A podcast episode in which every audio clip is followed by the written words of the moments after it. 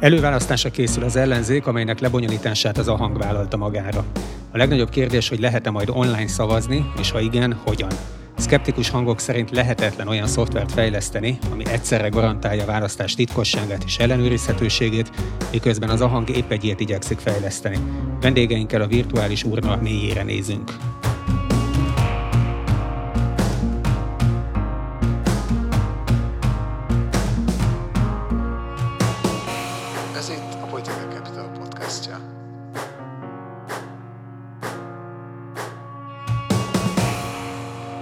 László Robert vagyok, a Political Capital választási szakértője, podcastjának szerkesztője. Szeretettel üdvözlöm a stúdióban az Ahang részéről Madarász Csaba technológiai vezetőt és Anjuli Enzo programozót, vitapartnerük pedig Naszódi Márton matematikus, az ELTE TTK Matematikai Intézetének docense. Nagyon köszönöm, hogy itt vagytok, nyitottan az érdemi vitára. Üdvözlöm a hallgatókat. Köszönjük a meghívást, én is üdvözlöm a hallgatókat. Köszönjük a meghívást, nagyon örülök, hogy itt lehetek. Az elmúlt hetekben arról lehetett a legtöbbet hallani, hogy melyik párt szeretné és melyik nem, hogy online is lehessen szavazni az őszi előválasztáson.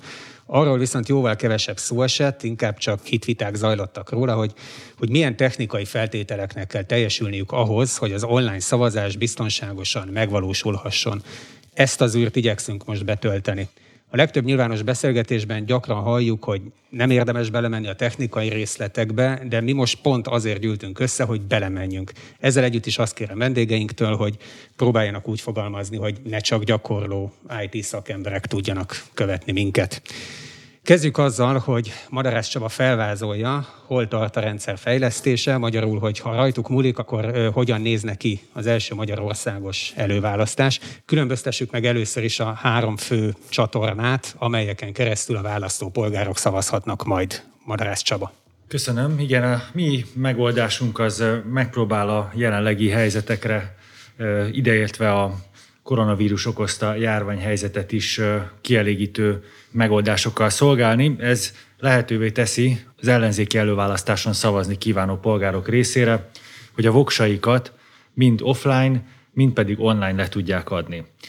Ha alapvetően abból indultunk ki, hogy kerestünk egy olyan biztonságos hitelesítési megoldást, amelyel szinte kétséget kizárólag tudjuk azt igazolni, hogy valaki, aki szeretne szavazni, ő valóban jogosult a szavazásra, és itt mi az ügyfélkapunak a szolgáltatásaiból indultunk ki, erről biztos, hogy kicsit részletesebben fogunk beszélni, de ezt mondjuk így hívom, hogy egy applikáción keresztüli ügyfélkapus azonosítási megoldás az egyik, amivel a szavazó polgárok a ö, mobil készülékeiken keresztül tudnak majd szavazni a mi elgondolásunk szerint. De akkor mi is ez a három csatorna? Tehát van az offline verzió, amit mindenki ismer, oda megy a sátorba, és leadhatja a szavazatát. Így ez van, egy. Ez és egy. akkor mi a másik kettő, mi köztük a különbség? A másik kettő az arra az esetre vonatkozik, amikor az ember nem offline szeretné leadni a szavazatát, viszont ugye szükséges valamilyen módon azonosítani a szavazópolgárt. Egyik, egyik megoldás esetében, ha van ügyfélkapus azonosítója, akkor ez az ügyfélkapus szolgáltatáson keresztül történik meg. Másik esetben viszont egy videokonferencia hívás keretében, amit nevezhetünk talán videós azonosításnak is, történik meg az azonosítása a választópolgárnak, aki tulajdonképpen emberekkel virtuálisan találkozva tudja igazolni, hogy ő az a személy, akinek mondja magát, és így jogosult szavazatot leadni az adott választáson, az adott körzetben. Tehát lényegében egy videóbeszélgetés lesz egy húsvér emberrel, és így tudja majd azonosítani magát a választópolgár. De mégis hogy kell ezt elképzelni? Felmutatja a személyét ott a kamerába? Válaszolok én, mert igazából a fejlesztése ennek a rendszernek ugye a főpolgármesteri választáson elkezdődött, és nagyon sok olyan kihívással szembesültünk akkor, amit a mostani verzióra kiavítottunk. A úgynevezett online sátor szavazási metodológiában valaki feltölti a dokumentumait egy internetes felületen, és itt most már cáfolnám is magamat, hiszen nem töltöm föl, hanem csak a videokonferenciában, a böngészőm memóriájában eltárolom ezeket a dokumentumokat, és sorban állok addig, amíg egy aktivista felveszi a fonalat velem. A videokonferenciában a megoldásnak köszönhetően nem kerülnek feltöltésre szerverre a személyes adataim, hanem addig, ameddig a böngészőben, videokonferenciában vagyok, és nem csukom be a böngészőt, addig ezek rendelkezésre állnak az aktivista számára a csatornában. Tehát ezt ugyanúgy kell elképzelni, mint, mint egy, egy hanghívást, hogy addig van ott a hangom, ameddig, ameddig ott vagyok, itt most digitális adatokról van szó. Megtörténik az ellenőrzés ezeknek a dokumentumoknak. A videokonferenciára azért van szükség, hogy lássuk, hogy valójában azzal az emberrel beszélünk, aki az okmányokon szerepel, és megtörténik ezeknek az adatoknak az ellenőrzése. Ez az offline sátorban nem történik meg a nyilvántartóval, hiszen ott látjuk a, az iratokat. Itt viszont, hogy digitális feltöltés történik, szeretnénk meg, megbizonyosodni róla, hogy, hogy itt valóban érvényes okmányokról van szó. Ez megtörténik egy félperces ellenőrzés alatt, és amennyiben az ellenőrzés azt mutatja, hogy ez valóban egy érvényes okmány, és valóban az a személy szerepel a, a hívásban, aki az okmányokon van, akkor kap egy rövid lejáratú szavazó linket, ami az adott körzetben egy darab szavazásra, leadására feljogosítja. És az, hogy az okmány hiteles, azt hogyan is tudja ellenőrizni az a hang? A nyilvántartó.hu-n van egy okmányhitelesség ellenőrző funkció, amelyben be lehet személyigazolványadatokat adni, itt a személyigazolvány számról, a születési adatokról, anya nevéről, születési helyről lehet beírni adatokat. Azt hiszem, hogy nem csak személyigazolványra, hanem útlevére és jogosítványra is alkalmas ez a, ez a funkció. Ez nem egy személyhez kötött funkció, tehát ügyfélkapus azonosítás nélkül is széles körben használt funkcionalitás, hiszen hogyha valakinek az iratainak meg szeretnénk bizonyosodni a valóságáról, akár egy normális szerződéskötés esetén, akkor ezt a funkciót kell használnunk. És ez bárki számára elérhető ez az adatbázis? Ez bárki számára elérhető, és az adatbázis um, igazából csak egy igent vagy egy nemet ad vissza. Tehát meg kell adni az adatot, és megmondja, hogy ez egy érvényes vagy nem egy érvényes. Világos. Jó, akkor ez a második verzió, ezt nevezitek online sátornak, és akkor a harmadik pedig, amikor egy appon keresztül, ügyfélkapu regisztráción keresztül kapja meg ugyanezt a linket, amit az előbb felvázoltál, ha jól értem. Valójában itt az történik, hogy a, az applikáció az magát a kapcsolatot hitelesíti az ügyfélkapuval, és az ott található személyes adatok lekérdezése oldalon lévő adatokat a telefon memóriájába menti, majd elhesseli azokat az azonosítókat, amik szükségesek ahhoz, hogy valaki részt vegyen a szavazáshoz. Maszódi Mártonhoz fordulok, hogy ezzel kapcsolatban, ami eddig elhangzott, ezzel kapcsolatban is vannak agályaid, vagy ez az a része az egész előválasztási eljárásnak, amiben azt mondod, hogy ez megvalósítható, és ezzel kapcsolatban különösebb problémák nem merülnek fel. Igen, tehát amit most itt Enzo és Csaba részletesen elmondott, azt szaknyelven úgy hívják, hogy autentikáció, tehát hogy a felhasználót, vagy a szavazót azonosítjuk, hogy, hogy ő ő, és jogosult a szavazásra, és azt gondolom, hogy ez a rendszer, amit itt leírtak, ez megfelelő, ez biztonságos és, és hiteles. Van olyan jó, többé-kevésbé, mint az élő urnás, papíros, hagyományos szavazás. Jó, akkor térjünk rá az érdemi részére, és akkor most visszautalnék egy öt évvel ezelőtti vitára, még 2016-ban zajlott a, a mi választási felületünkön egy vita az online szavazásról. A leírásban a linkek majd megtalálhatók. Nagyon leegyszerűsítve, akkor azt az aggályt fogalmaztad meg, hogy egy online rendszer sosem lesz alkalmas arra, hogy egyszerre biztosítsa a választás titkosságát és ellenőrizhetőségét. Sólyom Anna és Reiner Roland is hozzászólt akkor a témához. A viszont válaszod végkövetkeztetése szerint azonban, idézem, megbízható online választási rendszer mind az elmélet, mind a gyakorlat jelenlegi állása szerint nincs. Na akkor ezt kérlek, hogy fejtsd ki, hogy miért nincs. Így van, tehát az én dolgom a rossz hírt közölni, ilyen, ilyen rendszer nincsen, de mégis milyen rendszer, tehát mit értünk az alatt, hogy hogy megbízható online választási vagy szavazási rendszer nem létezik. Tehát mit várunk el egy, egy online szavazási rendszertől? Egyrészt fontos az, hogy biztonságos legyen a kommunikáció az, az, az eszközök között, és másrészt pedig szükség van egyfajta protokollra, aminek alapján megvalósulnak különböző követelmények. A protokoll az az, ami leírja azt, hogy hogyan beszélget egymással az én okostelefonom és a, a szavazatszámláló szerver. Vannak egyrészt technikai problémák. A technikai problémákhoz hát talán elég annyit mondanom, hogy minden hónapban kijön egy-egy hír arról, hogy egy nagyon komoly informatikai, nagyméretű, komoly informatikai vállalatnak a rendszerét feltörték, adatokat szedtek ki onnan, esetleg a szerveren, a, a rendszerben lévő adatokat manipulálták. ami azt mutatja, hogy az, hogy egy rendszer meghekkelhető, ez nem csak erőforráson múlik. Ugye ezeknél a vállalatoknál rengeteg pénz és rengeteg kiváló biztonsági szakember áll rendelkezésre arra, hogy, hogy az ilyen incidenseket megelőzzék, és mégsem sikerül. Ez, ez, ez technikai probléma, ha azt mondjuk, hogy de mi ezt a rendszert jól fogjuk megírni, a szoftver jó lesz, a hardware megbízható lesz, és így tovább, akkor remélhetjük azt, hogy, hogy működik. Ezek azok a technikai problémák, amikről kevesebb, amiről nem, nem, nem szeretnék beszélni. A nagyobb probléma az az elméleti probléma. Ahhoz, hogy megértsük, hogy mi az elméleti probléma az internetes vagy online szavazással, ahhoz meg kell fogalmazni, hogy egyáltalán mikor tekintjük jónak, elfogadhatónak, hitelesnek, megbízhatónak egy ilyen rendszert.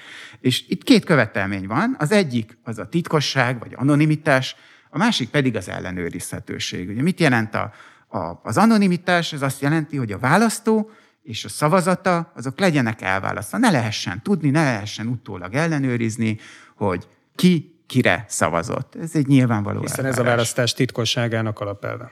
Így van. A másik pedig az ellenőrizhetőség. Hogyha én a, mondjuk a telefonomon megnyomtam a Biden kék gomb és a Trump piros gomb közül a kék gombot, akkor joggal várom el, hogy ne csak egyszerűen a kékekhez, a Bidenhez húzzon be a szavazat számláló gép egy strigulát, hanem hogy ezt én valami módon ellenőrizni is tudjam. Sőt, aztán szeretném tudni ellenőrizni azt, hogy az egész választás, az egész számlálás az helyesen történt, tehát mindenkinek a szavazata oda lett számlálva, ahova ő valóban szavazni akart. Tehát a titkosság és, a, és, és, a, és az ellenőrizhetőség az a két szempont, amik egymással szemben állnak. Hogyha, nem, hogyha az egyiket nem követeljük meg, a másikat nagyon könnyű kielégíteni. Hogyha nem követel meg a titkosságot, akkor egyszerűen egy nyilvános felületre mindenki írja föl a szavazatát. Én XY szavazok a kiflire, én Z szavazok a zsömlére, és akkor szépen össze lehet számolni, mindenki szépen tudja ellenőrizni. Ha nem követelem meg az ellenőrizhetőséget, hanem csak az anonimitást, akkor megint csak minden rendben van, hiszen egyszerűen azt mondjuk, hogy megbízunk egy szerverben, azon mindenki, azt mindenki használja, azon leszavaz, ellenőrizni ugyan nem tudjuk, de, de, de az anonimitásra valóban vannak eszközök, ahogy a nők biztosíthatók. Ez tehát, hogy biztosítsuk, írjunk egy olyan protokollt, létrehozunk egy, egyáltalán elméletben egy olyan, egy olyan algoritmust, egy olyan kommunikációs ö, ö, rendszert, ami megvalósítja ezt a két követelményt, megfelel a két követelménynek, ez egy kriptográfiai feladat. Ha, ha úgy tetszik, ez egy matematikai feladat. Ugyanúgy, ahogy kriptográfiai feladat, annak megoldása, hogy két számítógép egymással úgy beszélgethessen, hogy még aki látja az összes bitet, ami megy köztük, azt se tudja megmondani, hogy miről beszélnek, mit beszélnek. És erre a kriptográfiai feladatra, és itt jön a lényeg, jelenleg nincsen megoldás, nem létezik rá megoldás, hogyha ezt nekem nem hiszik el, akkor talán elhiszik Ron Rivestonnek, ő az MIT-n egy számítástudományjal foglalkozó professzor, máig is azt állítja, hogy nincsen megbízható rendszer, még elméletben sem. Tehát nem azon múlik a dolog, hogy elég ügyesen írjuk-e meg a kódot, hogy eléggé jól levédjük-e a szervert, hogy elegendően sokan auditálták, ellenőrizték-e a kódot, hogy az jó, hanem elméletben sem létezik egy olyan rendszer, ami megfelelne ennek a két követelménynek egyszerre. Ha valamelyikből feladunk, akkor nyilvánvalóan megvalósítható a dolog. Hogyha hajlandóak vagyunk bízni valamelyik elemében a rendszernek, akkor megint csak megvalósítható. Tehát, hogyha azt mondjuk, hogy én ebben a szerverben megbízok. E, itt viszont bejön a technikai elem, a technikai probléma, hogy ahhoz, hogy megbízzak a szerverben, ahhoz egyrészt meg kell bíznom a, az ahangban, és, és Enzóban és csapatában, akik a, a programot írják. Ezt feltételezem, hogy ezt, ezt, ezt, ezt mindjárt megtehetjük. De meg kell bíznom a hardwareben is, mert ugye a hardware az mindenféle csipekből van összerakva, amelyeket itt-ott gyártottak, és ugye tudjuk azt, mert hogy ilyen hírek is rendszeresen jönnek, hogy egy-egy számítógépes eszközbe be lehet törni, lehetnek benne backdoorok, hátsó ajtók, amelyeken keresztül az eszköznek a gyártója valamilyen módon tudja manipulálni a gépnek a működését. Ez nem azt jelenti, hogy teljes kontrollt tud feltétlenül gyakorolni a gép fölött, de nem lehetünk biztosak benne, már hardware szinten sem, hogy senki nem tud belenyúlni a rendszerbe. Ezen kívül azon a szerveren, vagy azokon a szervereken, amelyeken Enzo-nak a, a, a kódja futni fog, azokon még egy csomó más dolog is fut. Van egy operációs rendszer, ami az, az egészet kezeli. Egy adatbázis, nem szeretnék nagyon technikai lenni, azt szeretném csak jelezni, hogy maga a szoftver egy elképesztően bonyolult rendszer, ami ott fut, és képtelenség, lehetetlen auditálni. Tehát megnézheti az összes pártnak az összes legjobb biztonsági szakembere, és a legjobb, amit mondani tudnak egy ilyen helyzetben, az az, hogy úgy látjuk, hogy mind a, a, a szoftver, mind a hardware, a, a rajta futó operációs rendszer, kezelő, a router, amiken keresztül mindez össze van kötve az internettel, és így tovább, és így tovább, hogy ezek az elemek valami fajta elvárható, elfogadható biztonsági szintnek megfelelnek. A probléma az az, az, az ellenőrizhetőség és a hitelesség, hogy ha nincs egy olyan kriptográfiai rendszer, már pedig nem létezik, amivel, ami mégiscsak biztosítaná, hogy anélkül, hogy megbíznánk a, mondjuk a szerverben, anélkül is biztosak lehetünk abban, hogy az, az eredmény helyes, hogy az eredmény valóban, hogyha kijön 55-45-re Joe Biden, akkor az valóban azt jelenti, hogy 55-en szavaztak Bidenre és 45-en Trumpra. Szóval egy ilyen rendszernek a hiányában a végén bizony nem lehetünk biztosak abban, hogy, hogy nem történt semmi baj. Most mégis itt ül az a hangnak két szakembere. Sikerült-e át, átvágni ezt a Gordiuszi csomót? Tehát ti azt állítjátok el, hogy igenis megvalósítható az, hogy egyszerre legyen titkos a szavazás és ellenőrizhető. Nem mondanék erre egy kategorikus igent vagy nemet ezen a ponton. Mi nagyon sok ez, hasonló problémával találkoztunk, és nagyon sokat gondolkoztunk, játszottunk ezeknek a Gordiuszi csomóknak a feloldásával. Valójában a mi célunk az, hogy egy olyan rendszert csináljunk, ami elég jó. Tehát hallottuk, hogy, hogy lehetetlen dolgok vannak benne. Mi is találkoztunk olyan kritériumokkal, amik egymásnak ellent mondanak, Vegyük például azt, hogy valaki megfélemlíthető vagy lefizethető azért, hogy a szavazatát bizonyos irányba adja le, ugyanakkor a rendszer felé van egy olyan elvárás is, hogy bárki ellenőrizhesse, hogy a szavazatát arra a jelöltre számították be, ahol, a, amire leadta, tehát ez a két dolog például már ellentmond.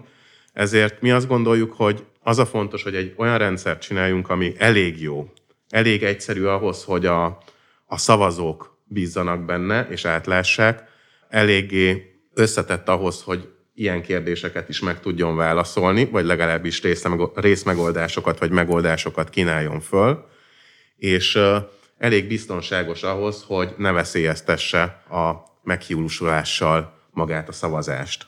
Kicsit szeretném kitágítani ezt a biztonsági kérdéskört, ugyanis bár az állítás az, hogy itt elsősorban az elmélet azt mondja, hogy kriptográfiai megoldásoknak kell érvényt szerezni, hogy ez a két feltétel teljesüljön, de amennyire mi megvizsgáltuk a szavazási folyamat teljességét, itt nyilvánvalóan azok az intézményi protokollok, azok a szervezeti megoldások, amelyek mondjuk így, hogy azoknak a szavaz, online szavazási rendszerekkel szemben támasztott nemzetközi kritériumoknak megfeleljenek, ezek igen sok rétegűek. Tehát bármennyire is bízhatnánk mondjuk egy eszközben, tegyük föl, létezne egy eszközünk, ami százszázalékosan, ugye ilyen nincsen a, a, sehol nincsen semmiféle technológiában a százszázalékos rendelkezésre állás, tehát nyugodtan kimondhatjuk, hogy maga a biztonság, egyébként, és ezt nálam jóval bölcsebb emberek is ezt mondják, hogy a százszázalékos biztonság az egy mítosz. Ez, ez Tehát ha innen van. ki tudunk indulni, uh-huh. hogy nem létezik százszázalékos biztonság, akkor szerintem már közelítünk a megfelelő talajhoz, hogy ezt a kérdéskört jobban lássuk. Az összehasonlítási alapokról is érdemes azért beszélnünk. Ugye azok a tanulmányok, amelyek az online választási rendszereknek a biztonságosságát kérdezik meg, általában az állam által használt választási rendszerekről szólnak. Tehát mi semmiképpen nem állítjuk azt, hogy a néhány fős csapatunk azzal az erőforrással, amivel dolgozunk, egy olyan világhírű megoldást fejlesztettünk volna, ami megállja a helyét minden környezetben a legmagasabb biztonsági kritériumokat is tudja hozni, mert hogy azt gondoljuk, hogy egyébként ez nem létezhetne így önmagában. De ahogy kollégám Enzo is mondta, elég, elég jól állunk abban, hogy hogy megfeleljünk azoknak a magas szintű biztonsági kritériumoknak, amelynek egy ilyen típusú rendszernek kell, hogy jellemezze. Ezek a biztonsági kritériumok egy része, ahogy említette, tulajdonképpen technikai jellegű, a másik része viszont szervezési és humán jellegű. Ugye ezek legalább annyira fontosak, és amikor egy rendszer biztonságáról beszélünk, tulajdonképpen a kettőt együtt kell értenünk. Nem csak azt, hogy, hogy maguk az eszközök a backdoorokkal támadható-e, milyen módon lehet védekezni a különböző támadások ellen, hanem tulajdonképpen azoknak a szereplőknek, akik a, akik a választás lebonyolításában részt vesznek, az ő együttműködési protokolljaikról is legalább ilyen fontos, hogy képet alkossunk, és tulajdonképpen megnyugodjunk, hogy a, a választást kiíró és lebonyolító ö, szervezetek például nem játszanak össze az eredmények ö, manipulálása érdekében.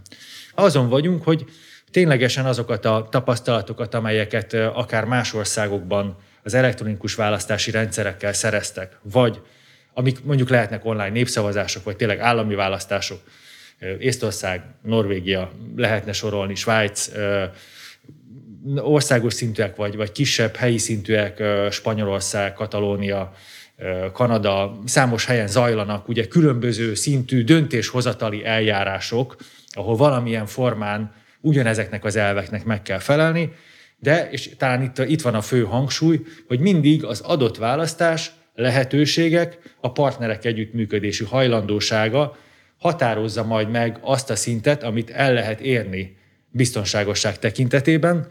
Ezzel, hogy, hogy úgy mondjam, kicsit azt is mondom, hogy megosztik az a felelősség, ami az egész választás hitelessége és érvényessége kapcsán nyugszik, nem csak a kódfejlesztőkön és a működtetőkön nyugszik, hanem azon a, azokon a partnereken is, akikkel együtt ezt lehet szavatolni, és mi én úgy érzem, hogy egy igen előre mutató irányba haladtunk, hogy megpróbáljuk ezt összehozni. Az biztos, hogy a bizalom a, a kiemelt e, tényező, de maradjunk egyelőre az ellenőrizhetőségnél, mert azt hiszem, hogy ez lesz a kulcs. E, a, az angáltal fejlesztett rendszerben ellenőr, vissza tudja ellenőrizni a választópolgár maga a szavazatát. Tehát ha eljutott odáig, hogy azonosította magát, ugye ezzel nincsen probléma, utána leadta a szavazatát, erről kap valami visszaigazolást, feltételezem. De utána ő még meg tudja ezt nézni, nem tudom, másnap tudja ellenőrizni, hogy én így szavaztam, és kapok róla egy visszajelzést, vagy egy hét múlva? Arról kapok egy visszajelzést, hogy mikor és hol szavaztam, tehát a jelenlétem rögzítéséről kapok egy visszajelzést,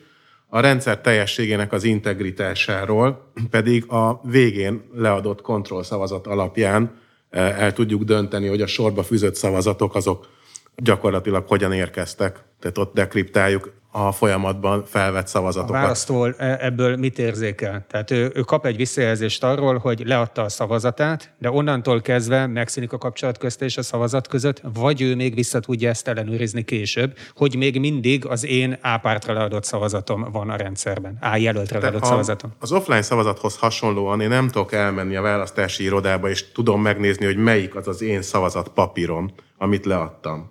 Igen, Ellenben, bedobtam az urnába, akkor onnantól kezdve megszűnik a kapcsolat, választó és ez szavazat között. Is így van. És akkor ez nálatok is így van, így tehát van. nem tudja visszaellenőrizni. Én nem azt mondom, hogy ez baj, kérdezem, hogy így van-e.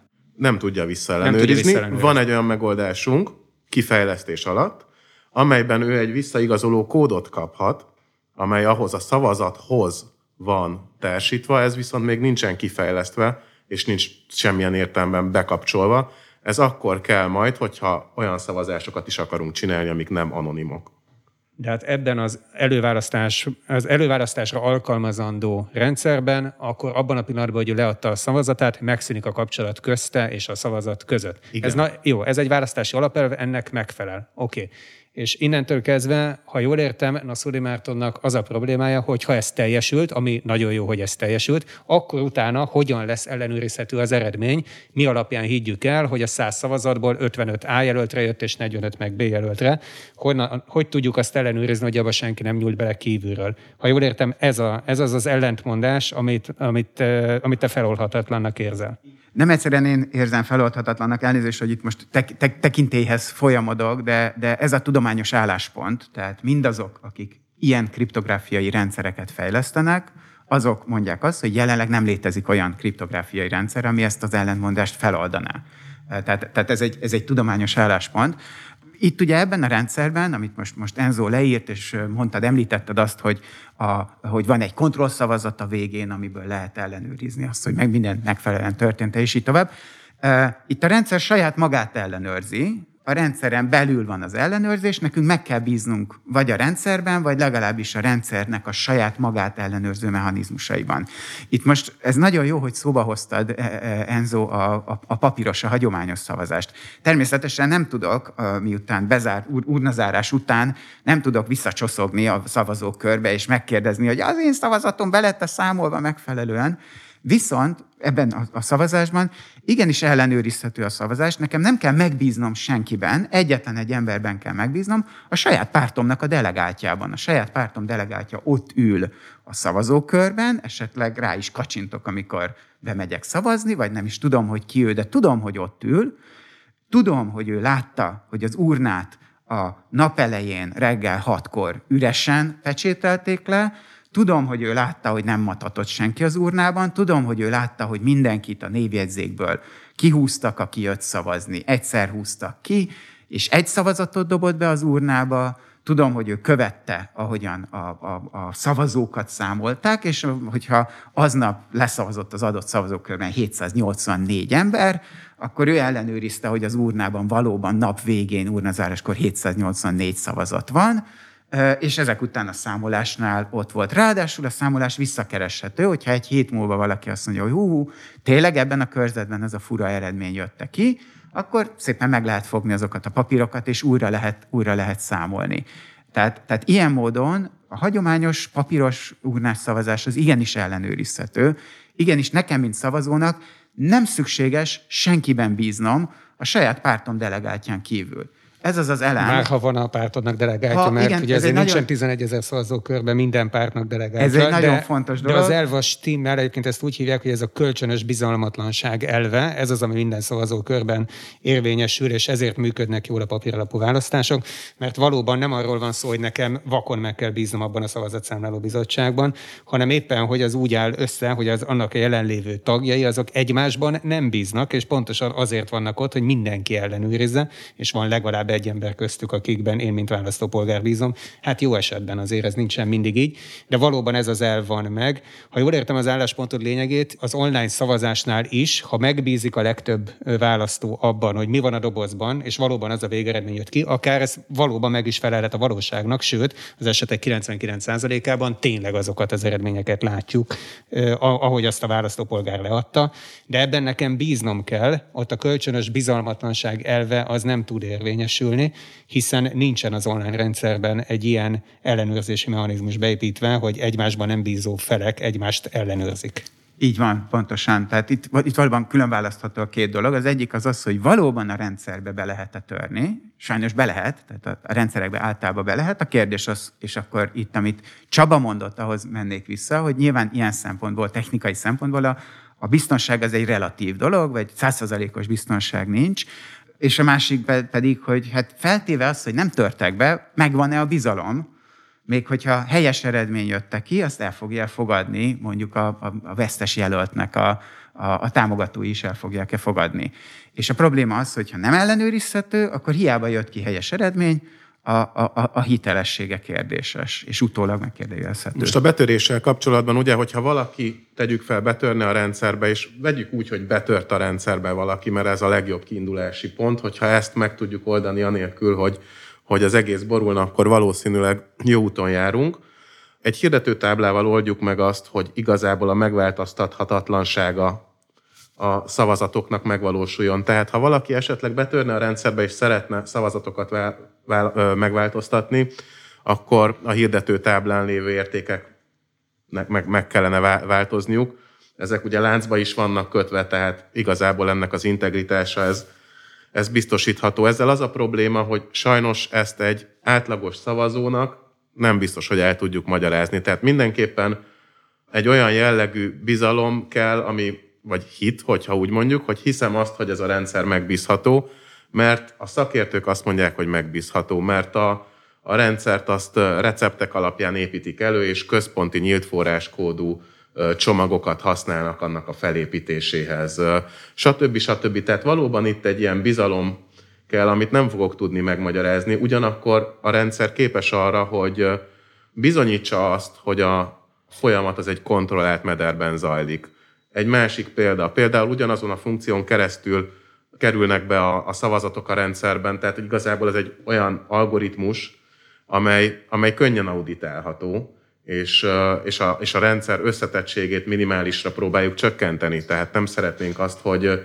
hogy egy ilyen nagy monolitikus rendszerrel dolgozzunk, ami aztán akár a szakértők számára is átláthatatlanná válik. Tehát valójában egy egyszerű rendszert készítünk, amiben könnyű bízni, egy olyan jól bevett infrastruktúrális alapokra építjük, ami könnyű auditálni és lekövethető, akár elosztott infrastruktúrákon, akár többféle rendszereken, illetve a különböző best practice-eket alkalmazzuk, illetve auditáljuk. Tehát mi igazából itt a bizalmat támasztjuk alá, azzal ellentétben, amit mondtál, a kölcsönös bizalmatlanság ebben az esetben valóban nem játszik. Tehát, hogy, hogy ezt nem tudjuk használni, mint egy offline szavazásnál. Tehát nem is tudjuk, hiszen lehetetlen, viszont mindent megteszünk azért, hogy a bizalom az, az könnyen meglegyen. Hát igen, az, azt hiszem, akkor itt el, elhangzott egy kult szó, ami miatt előválasztás esetében, tehát egy, egy, egy ilyen választás esetében valóban felmerül az, hogy, hogy, hogy, hogy használni lehessen egy elektronikus rendszert. Nevezetesen az a kölcsönös bizalom vagy kölcsönös bizalmatlanság. Tehát amiért én itt vagyok, őszintén szólva, az az, hogy azt szeretném elmondani a, a, a hallgatóknak, hogy egy ilyen rendszert hogy mondjam, igazi éles országos választásra, tehát valódi országgyűlési képviselő választásra, vagy akár, akár, akár önkormányzati választásra nem szabad használni. És nem csak azért nem szabad, nem csak akkor nem szabad, hogyha ezt egy túl kicsi csapat, túl kevés erőforrásból készíti el, hanem semmilyen módon, semmiképpen nem szabad, mert hogy egy élesben menő, valódi, mondjuk országgyűlési választáson nagyon fontos a kölcsönös bizalmatlanság, éppen amit, amit Robert említett az elején, amikor a tét az egy valódi országgyűlési hely, egy, egy, egy, egy szék a parlamentben, akkor semmiképpen nem lehet ilyet alkalmazni, mert akkor az ellenérdekeltség, hogy muszáj, hogy fennálljon a kölcsönös bizalmatlanság. Amennyiben a, a tét, azt gondoljuk, hogy hát végül is a tét az az, hogy ki legyen az ellenzéki jelölt, és nem képzeljük azt el, azt, azt, azt gondoljuk, hogy ezt a döntést, ezt meghozhatjuk úgy is, hogy nem tökéletesen biztonságos a rendszer, akkor, akkor elfogadható. És itt azért egy mondatot hagyd mondjak a, megint a papíros szavazásról, hogy a papíros szavazás nyilván az sem százszerzalékosan biztonságos. Ismerünk történeteket láncszavazásról, és így tovább, de arról elmondható, hogy nagy mértékben manipulálni nem lehet. Tehát ahhoz, hogy egy, egy, egy ö, ö, feltéve, feltét, az, azzal a feltételezéssel élve, hogy minden szavazókörben ül minden pártnak, vagy legalábbis ellenérdekelt pártoknak képviselője, delegáltja, egy, az offline hagyományos szavazás nem manipulálható, vagy csak nagyon-nagyon pici mértékben. Lehet, hogy van valami szavazókör valahol nagyon messze, ahova, ahol, ahol valami összejátszás történik, és akkor 50 szavazatot átszámolnak innen-oda, de, de, de országosan az eredmény nem nagyon manipulálható. Ezzel szemben egy online rendszerben, ha egyszer valaki elég ügyesen, elég jól betör a rendszerbe, akkor akár nyomtalanul is elvégezhet mindenféle dolgokat, amivel, amivel sokkal nagyobb mértékben ö, ö, tud, ö, tud belenyúlni. És az a baj, hogy erre nincsen garancia. Tehát a, ez a bizonyos tábla, a, amit, amit mondasz, Szenzó, nyilván ez is, egy, ez is egy remek kriptográfiai eszköz, de ez nem garancia, ez csak megnehezíti ezt. És természetesen, amikor relatív biztonságról beszélünk, akkor az a feladatunk, hogy minél jobban megnehezítsük a betörőnek az életét, de sosem mondhatom azt, hogy itt teljes a biztonság. Hát százszerzalékos biztonság azért egy semmilyen területén nincs, ahogy ezt már hát igen, az offline is, de szavazásnál a... lényegében százszerzalékos a biztonság. Tehát hát az, szá... nem, a száz biztosan azt nem. Mondanám, azt mondanám, hogy az offline szavazásnál, ha minden szavazókörben ül a pártdelegált, meg minden, minden pártnak delegáltja, akkor az, hogy a, a, a megszámolt szavazatokat, leadott szavazatoktól mondjuk több mint egy tized százalékban különbözzenek, az lényegében képtelenség. Tehát, tehát az, annak, annak, annak nagyobb az esélye. Hát mint ez annak, most egy másik beszélgetés lehetne, sajnos nem ennyire tiszta a helyzet, de ez, ebbe az irányba most tényleg nem szeretném elvinni. Enzo szeretne reagálni, de aztán még egy konkrét kérdésem lenne ide. Én csak azzal kapcsolatban reagálnék, hogy ahhoz, hogy valaki betörjön és manipuláljon, ugye azt mondják, hogy ez nagyon egyszerű egy online rendszer esetében. Ahhoz... Nem, nem, nem nagyon egyszerű ez sokkal egyszerűbb, mert ha Előbb. már van egy rés, akkor viszonylag kis erő befektetéssel lehet nagyon nagy károkat okozni. tehát könnyen, nagyon skálázható az online rendszereknek a sebezhetőségének a kihasználásából eredő kár. A, ahhoz prezentálnia kellene gyakorlatilag ugyanannyi ügyfélkapus jelenlétigazolás, tehát muszáj lenne neki az alapvető rendszereken keresztül átmennie, hiszen hogyha ez nem történik meg, és eltérés lesz a szavazatok, tehát a külön gyűlő szavazatok és a jelenlétek között, akkor az azonnal megjelenik a rendszerben. Tehát, Na de mondjuk, hogyha száz ember szavazott mondjuk, és kijönne egy 55-45-ös eredmény, hogyha tényleg a valódi szavazatokat látjuk, de valaki betör, és megfordítja a másik javára 60-40 arányba. Nem attól tudja még megfordítani. A, a, akkor a százaz még az összeg az megmaradt. Igen, de nem tudja megfordítani a, ugye a hirdető tábla miatt, tehát ez a folyamatos blogba fűzés nem tudja megfordítani a jelen fejlesztésünk alapján. Tehát persze ez feltételezi azt, hogy nincs a rendszerben már az első pillanattól kezdve egy olyan elem, ami a beérkezéskor változtatja meg, de természetesen ezek, mint mondtam, receptek alapján azonnal felépülő skálázható rendszerek, ennek az esélye elég kicsi. Az, az érdekel, hogy a szavazat összesítés az hogy zajlik. Tehát néhány napon keresztül fog zajlani egy választókerületben a szavazás, és amikor ez lezárul, akkor lényegében a rendszer azonnal kiköpi, vagy ott még valami hitelesítési eljárás történik a szavazás lezárása és az eredmény megállapítása között. Kétféle megoldásunk van. Az egyik az gyakorlatilag titkosítatlanul a táblából ki tudja írni, hogy melyik jelöltre hány szavazat érkezett. Ez egy elég triviális megoldás.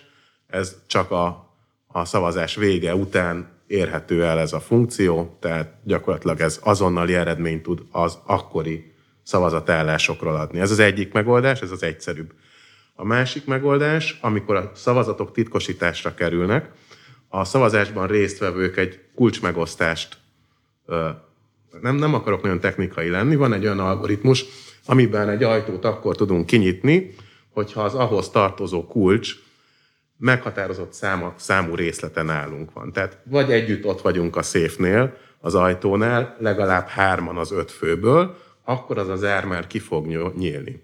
Pontosan ezért kérdeztem, hogy itt van egy ilyen hitelesítés, hogy akkor menet közben még nem lehet látni a végeredményt, ahhoz a folyamat végén több embernek kell a megfelelő kulcsot a megfelelő zárba dugni. A jelenlegi állapotban ezek láthatóak.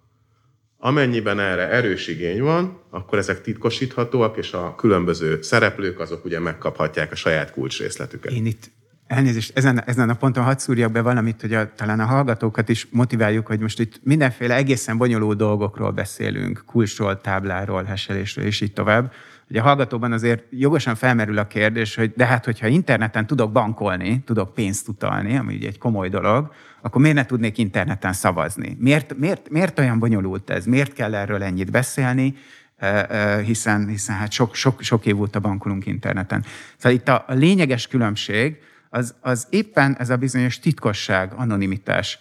Tehát amikor a török császár vissza akarja utalni a kiskakasnak a gyémántfél krajcárját, akkor ő kiadja az utasítást mondjuk az interneten a bankjának, és ezek után a török császár is látja, hogy az ő egyenlege pontosan fél gyémánt krajcárral csökkent, a bank is tudja, hogy ki utal kinek és mennyit, és a török császár föl is hívhatja akár a kiskakast, hogy megérkezett az ő egyenlegén, megjelente az a plusz fél gyémánt félkrajcer, és ilyen módon közvetlen tapasztalat, amiben megegyeztek, és ilyen módon közvetlen tapasztalata lesz arról mindkettőjüknek, hogy a rendszer jól működik. Ha pedig hiba van, akkor ez korrigálható. Tehát ha kiderül, hogy valahogy nem érkezett meg a fél, félkrajcár, csak egy negyedkrajcár, akkor föl lehet hívni a bankot, utána lehet járni, és ad abszurdum a végén a bank azt a, negyed, azt a fennmaradó negyedkrajcárt is ki tudja utalni a kiskakasnak.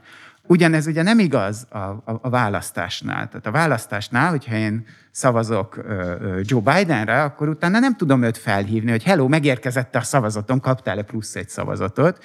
Illetőleg, hogyha valami furcsaság van az összeszámlálásnál, amit ugye nehéz, nehéz, nehéz ellenőrizni, akkor utólag már borzalmasan nehéz, eh, ahogy, ahogy az idő, elte, idő telik, módosítani, helyrehozni a dolgot általában lehetetlen, hogyha kiderül, akárhol a világban fejlett demokráciákban is, ha kiderül, hogy egy szavazás integritása valahol sérült, a legkevesebb, tehát nagyon kevés olyan példa van, hogy ilyenkor valóban megismétlik a, a, a választást. Nagyon kevés ilyen példa van, hogy egy-egy körzetben megismétlik, de ez mindig nagyon lokális szokott lenni.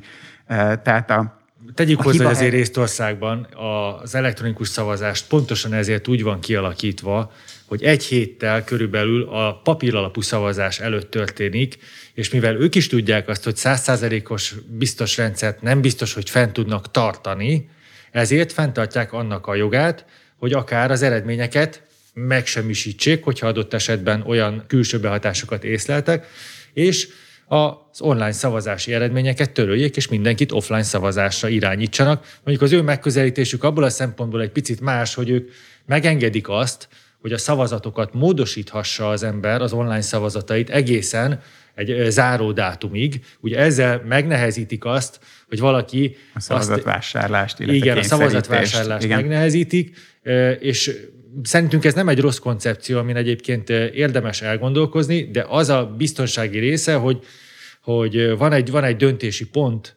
amikor, amikor azt mondják, hogy meg kell állapítani azt, hogy ez a teljes folyamat integritása sérülte valahol, amire nyilvánvalóan megfelelő logikai hibafanalízissel készülnek, hogy ezt kimutassa, és ekkor hozhatnak egy olyan döntést, hogy egyébként lehet menni, hogyha ez megsérült. Ezt nagy, nagyon örülök, Csaba, hogy mondod az észt példát, a, az, az elektronikus választási rendszerek, vagy internetes, leginkább inkább így kéne hívni, az internetes szavazásoknak a, a, a szavazásnak a támogatói mindig az észt példát hozzák. Tehát az észt rendszert megvizsgálták független szakértők, és referált folyóiratban megjelent komoly tudományos cikkben arra a következtetésre jutottak, hogy nem megfelelő a biztonsága. Ez hányba volt, csak hogy mondjuk? Ö, ezt meg fogom keresni, és a linkjét el fogom 2014-ben valóban történtek ilyen típusú vizsgálatok, amelyek után elég sok változtatást...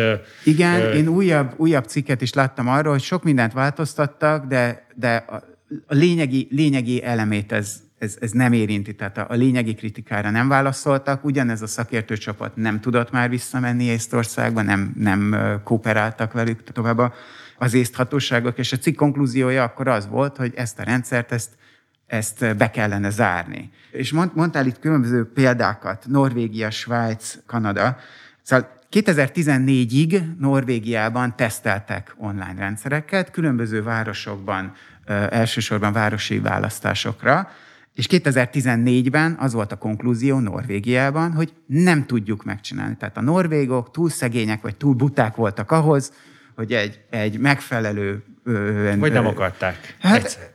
Mert hogy politikailag mondjuk nem biztos, hogy érdekel egy olyan országban, ahol az adóbevallásod is nyilvános, ahol, ahol tulajdonképpen olyan szintű nyilvános, még a szavazatoknak a, a megtekintése is nyilvános, tehát ott meg tudod nézni, hogy a szomszédot kire szavazott, tehát egy kicsit nehéz lenne összehasonlítani a helyzetet. Nem, csak... nem Nor- Norvég, Norvégiában, a bizt, a Norvégiában azért állították le, mint a többi országban is, mert azt mondták, hogy ezt nem tudjuk biztonságosan megcsinálni. Ezt mondták 2014-ben. Svájcban hosszú éveken keresztül Genf kantonban volt elektronikus szavazás, internetes szavazás, és az volt a terv, hogy több kantonra is kiterjesztik, és végül az egész konfederációra, az, a, a, a svájci állami szavazások is így mennek. 2019-ben szakemberek, szakértőknek a véleménye alapján a svájci szövetségi kormány úgy döntött, hogy nem teszi ezt. A svájci posta, ami a, az egyik legkomolyabban vett, legnagyobb ö, tekintének örvendő svájci nemzeti intézmény, szövetségi intézmény, maga mondta azt, hogy mi képtelenek vagyunk kifejleszteni egy ilyen rendszert. Megpróbáltuk, nem sikerült. Említetted Kanadát, Ontario az a, az a provincia Kanadában, ahol, uh, ahol ilyen kísérletek vannak. 2021-ben Guelph városa úgy döntött, hogy mivel nem tudjuk biztonságosan megoldani az internetes szavazást, ezért abba hagyták ezt a, ezt a kísérletet, nem vezették be. Mondok még egy példát, nemzetközi példát. Van egy még ennél sokkal-sokkal egyszerűbb feladat, nevezetesen nem is az internetes szavazás, hanem az elektronikus szavazás, hogy a szavazó helységben egy gépen, géppel szavazzak, ne papíros alapon, mert az milyen gyors és milyen pontos és mennyivel egyszerűbben kezelhető, mint egy papír meg egy ceruza, mondják a támogatói. Ez kriptográfiai, számítógép biztonsági szempontból ezerszer-ezerszer egyszerűbb feladat, tehát sokkal könnyebb. Ennek ellenére 2017-ben Hollandia még ezt a fajta elektronikus szavazásra is nemet mondott, a sokkal korábban, most sajnos nincs dátumom, Németországban a legfelsőbb bíróság döntött, bocs, bocsánat, az alkotmánybíróság döntött úgy, hogy még az elektronikus szavazó gépeket sem engedik meg. És itt most nagyon gyorsan egy, egy mondatot hagyd mondjak arról, egy újabb érv amellett, hogy, hogy nemzeti választáson, vagy államáltal szervezett választáson miért nem szabad ilyet használni. A Német Alkotmánybíróság a az indoklásban a következőt mondták, és ez nem egy technikai indoklás, ez egy nagyon szép emberi indoklás, azt mondták, hogy mivel a szavazás, a választás az a demokráciának a legalapvetőbb építőköve, ezért az egy olyan eljárás kell legyen, amit minden ember ért. Na most egy elektronikus szavazás az egy olyan eljárás, amit körülbelül senki sem ért, mert néhány számítógép tudós esetleg ismeri a protokollt, néhány mérnök esetleg ismeri a szoftvert, más mérnökök a hardvert, de nincs egyetlen egy élő ember a Földön, aki az egész rendszert érti. Ahhoz képest, hogy mondjuk Magyarországon 10 millió embernek kellene értenie a szavazási rendszert, ha bemegyek, leadom a szavazatomat, és ott ül a pártom, delegáltja a rendszert a hagyományos urnás szavazásnál viszont mindenki érti. Az Egyesült Államoknak a legutolsó előtti választásával kapcsolatban egy elég érdekes dokumentum film is napvilágot látott, ahol pontosan az általad említett offline választási eszközöknek a támadhatóságát és azon keresztül való szavazatmanipulálásokat taglalták a filmnek a, a készítői, és, és erről szólt maga az egész, hogy valójában mondjuk egy amerikai választási rendszer mennyire sérülékeny, többek között az eszközök miatt, illetve azért, mert hogy nincsen központosítva, nincsen olyan mértékben szabványosítva, és ki van szolgáltatva a különböző gyártók érdekeinek, akik természetesen összejátszhatnak más szereplőkkel is, és ezáltal ugye, ha nem is teljesen az egészet, de részeit lehetne manipulálni. Félelmetes volt egyébként látni azt, amikor bizonyos szereplők azt mondták, hogy akár még az egészet is tudták volna manipulálni. Tehát én azt gondolom, hogy mindent a megfelelő léptékében és arányaiban érdemes vizsgálnunk, és továbbra csak is azt tudom hangsúlyozni, hogy természetesen, hogyha nem tudom én kapnánk egy, vagy szembe kéne állnunk a, a, a kisebb csapatunknak egy, egy tízezerszeres mindenféle túrelővel, aki tényleg minden eszköze meg lenne ahhoz, hogy, hogy megváltoztassa az eredményeket, gondba lennénk. De nem ezen van a hangsúly, mert gondok mindig fognak adódni, és akár ebben a választásban gondok adódhatnak az online és az offline szavazási eljárások terén is. Most az a feltételezésed, hogy az online terén sokkal több gondunk adódhat. Lesz olyan kampány, bármilyen aktivitás, ami a, a, a bizalom erősítését célozza az a hang részéről? Ugye a főpolgármesteri előválasztásnál nyílt forráskodóvá tettük a alkalmazásnak, a backendnek a, a forráskódját mert azt gondoltuk, hogy ez egy nagyon jó eszköz arra, hogy a bizalmat növeljük a magában a szoftverben. Kiderült, hogy ez egy kétélű fegyver, mert mert voltak olyanok, akik, vagy volt olyan, aki azt állította, hogy sebezhetőséget talált a rendszerben, de nem mondta el, hogy mi ez a sebezhetőség. És amikor végül is sikerült kideríteni, hogy mire gondolhatott, akkor kiderült, hogy nem is volt sebezhetőség a rendszerben, de a probléma ugye már kint volt, tehát a Redditen sokan beszéltek arról, hogy sebezhető a rendszer, lehet rajta kártékony kódot bejuttatni. Szóval ennek a nyílt forráskód megosztásnak nem vagyunk már annyira a híve, viszont mindenképpen szeretnénk különböző bug bounty programokat indítani, amelyben részleteket nyilvánosságra hozunk, és ezeket auditáltatunk. Egyes komponenseket, tegyük fel ezt az online sátor komponenst, kinyitjuk, és, és gyakorlatilag bárki megnézheti, hogy milyen működése van, akkor a szavazatszámláló komponens, egyes kriptográfiai funkciók, ezek, ezek valószínűleg nagy érdeklődésre fognak számot tartani, és, és valószínűleg a bizalmat is növelik, hogyha ezek hozzáférhető kódok. Egyelőre nem nyitjuk ki az egészet teljesen. Leginkább a pártokon fog múlni az, hogy a bizalmat sikeresen felépresszék a, a választópolgárokban, de egyelőre ugye nem mindegyik párt rajong az internetes előválasztásnak a gondolatáért. Ti látjátok közelebbről, hogy éppen most ki hol tart, anélkül, hogy egyesel belemennénk a pártokba. Ti most mi az intuíciótok? Meg fog ez így valósulni? Része lesz az előválasztásnak az internetes előválasztás? Azt hiszem, egyik szereplő sem kérdőjelezi meg igazán, hogy része, inkább azoknak a, a lebonyolításnak a módjain van a, a fő kérdés, hogy valójában kell-e személyes regisztráció az online szavazáshoz, vagy sem. Ez a fő dilemma, Bízunk benne, hogy ezt, ezt fel tudják oldani egymás között, és mi ebben megpróbálunk segíteni nekik. Valójában azt látjuk, hogy mindenki elkötelezett, hogy ez, ez egy gördülékenyen megvalósuló online előválasztás le, legyen. A mikéntjéről valóban vannak nagy kérdések, és, és valószínűleg lesznek kompromisszumok, tehát elképzelhető, hogy az általunk menün felvonultatott mindhárom megoldás csak részben fog megvalósulni, így vagy úgy. Mindegyiknek ugye vannak előnyei és hátrányai.